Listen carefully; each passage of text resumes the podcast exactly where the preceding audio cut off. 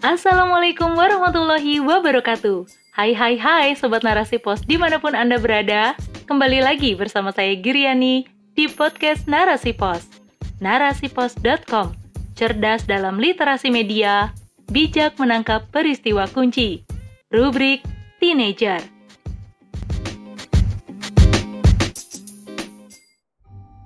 Separatisme Papua. Apa kabar pemegang tampuk kekuasaan oleh Miladiah Alkiptiah? Ada berita yang sangat menyayat hati, kisah delapan orang saudara kita yang sedang bertugas di Kabupaten Puncak, Papua, dikabarkan meninggal dunia ketika diserang dan ditembak oleh kelompok kriminal bersenjata atau KKB.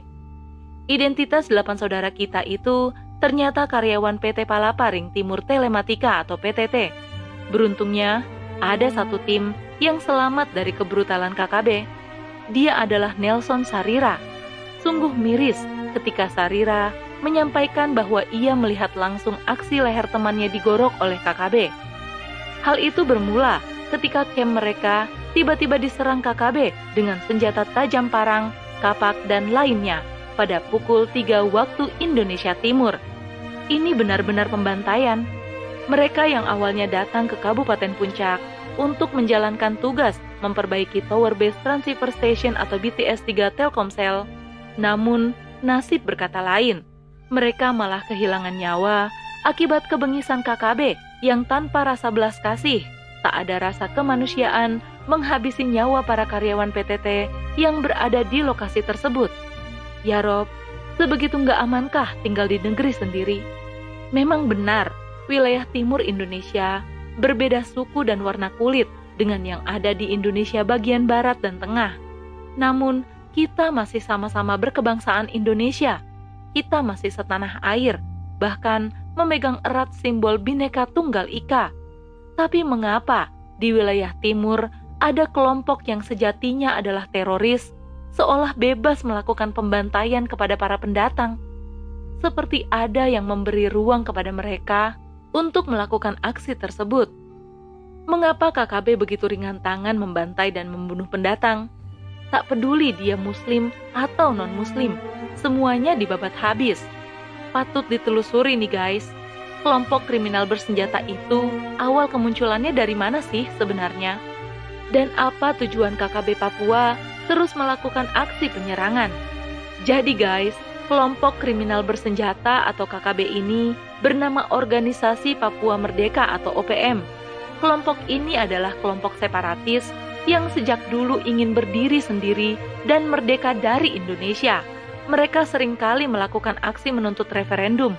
Akhirnya, pemerintah kita mengambil kebijakan berupa pemberian otonomi khusus atau OTSUS bagi Papua dengan menggelontorkan anggaran besar ke Papua. Singkat cerita, anggaran otsus ini ternyata hanya dinikmati kaum elit Papua saja dan nggak mengalir ke lapisan rakyat yang paling bawah.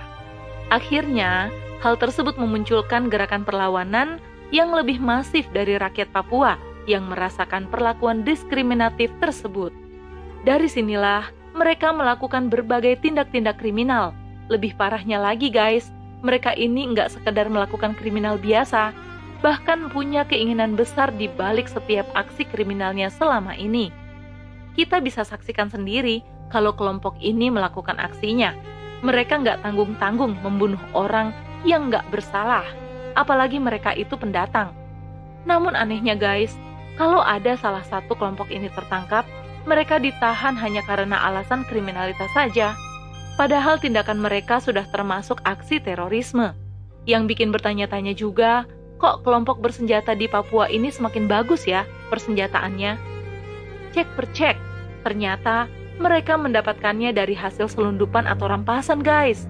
Pada aspek lain, kelompok ini memiliki tiga bagian penting, yaitu kampanye politik di dalam negeri untuk meminta dukungan ASN dan TNI atau Polri, kampanye politik luar negeri yang menyuarakan kemerdekaan Papua pada kedutaan-kedutaan asing dan bagian terakhir adalah kekuatan senjata. Sampai sini udah bisa ditebak kan bahwasanya KKB Papua adalah kelompok yang ingin wilayah Papua melepaskan diri dari NKRI alias separatisme atau kelompok yang melakukan gerakan separatis. tentunya gerakan ini sudah mengancam keutuhan negara.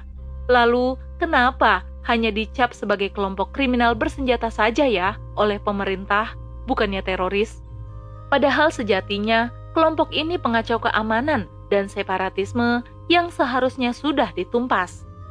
Asal kalian tahu guys, aksi kerusuhan, kriminalitas, pengibaran bendera OPM, hingga tuntutan referendum adalah gambaran besar bahwa separatisme itu ancaman nyata. Mereka menuntut pembebasan Papua, mereka melakukan aksi teror dengan menyerang dan membunuh warga, terutama aparat dan keamanan di wilayah Papua.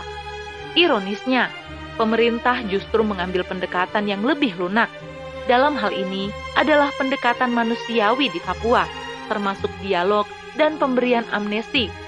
Bayangin aja guys, Kelompok ini terus-menerus melancarkan operasi militer pada warga dan aparat keamanan di Papua. Bahkan, serangan militer yang mereka lakukan terbilang brutal.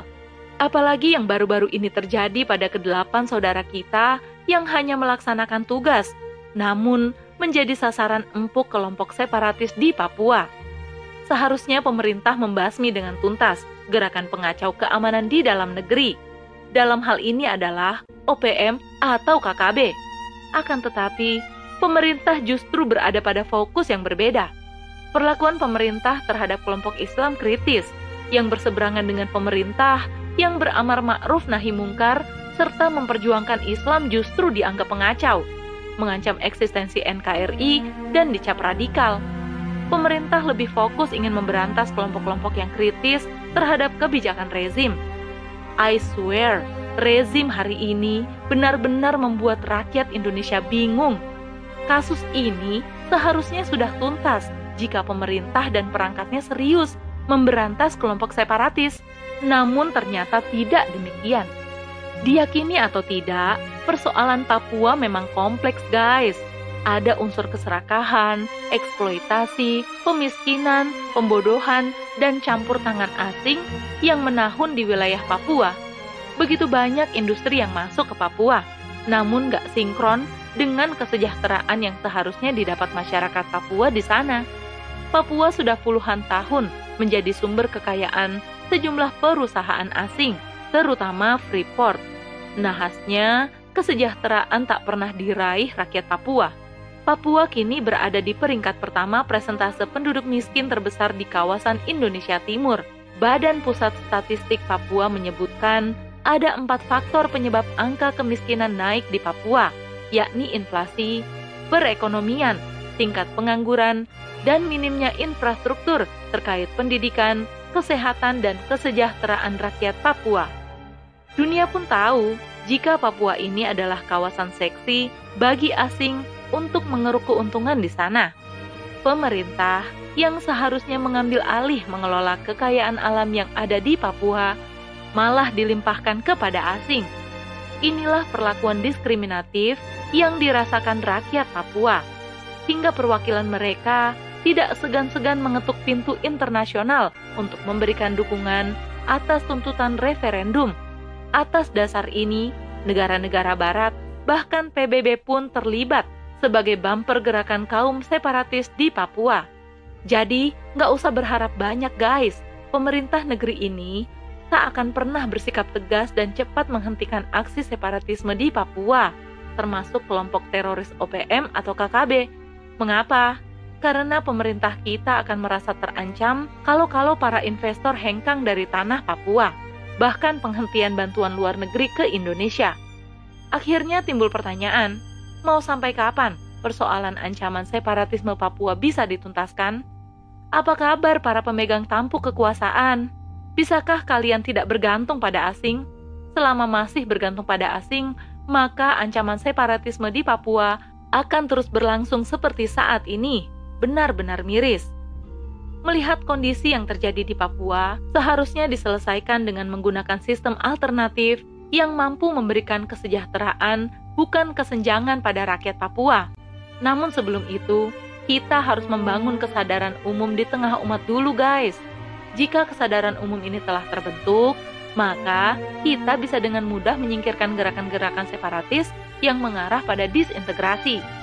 kita harus sampaikan kepada umat bahwa apa yang terjadi di Papua tidak bisa lepas dari upaya memecah belah Indonesia melalui separatisme. Ini kan wujud indikasi kuat bahwa ada kolaborasi agen lokal dengan agen asing untuk disintegrasi Papua. Umat harus sadar bahwa pihak asing seperti Amerika Serikat memiliki kepentingan terhadap disintegrasi Papua.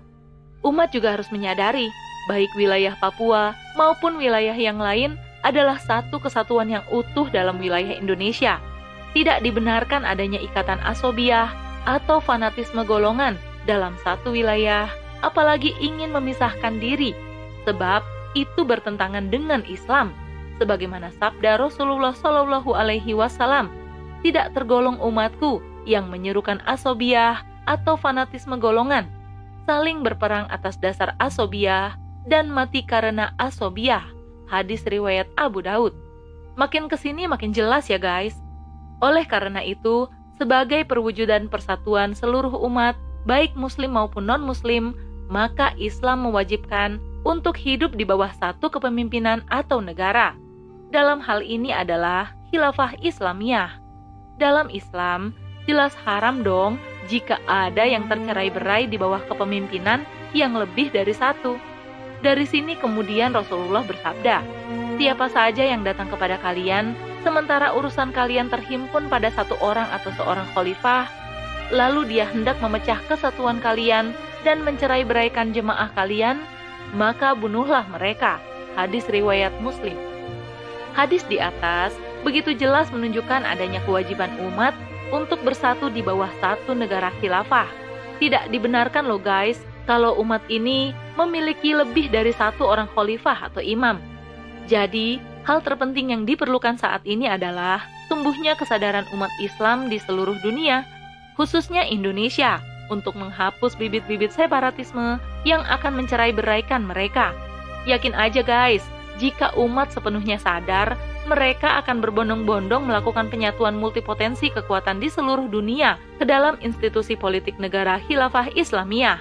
Melalui institusi khilafah inilah, umat Islam akan mampu menghapus berbagai bentuk disintegrasi dan separatisme yang terjadi di berbagai negeri Islam, termasuk Indonesia. Wallahu a'lam bishawab.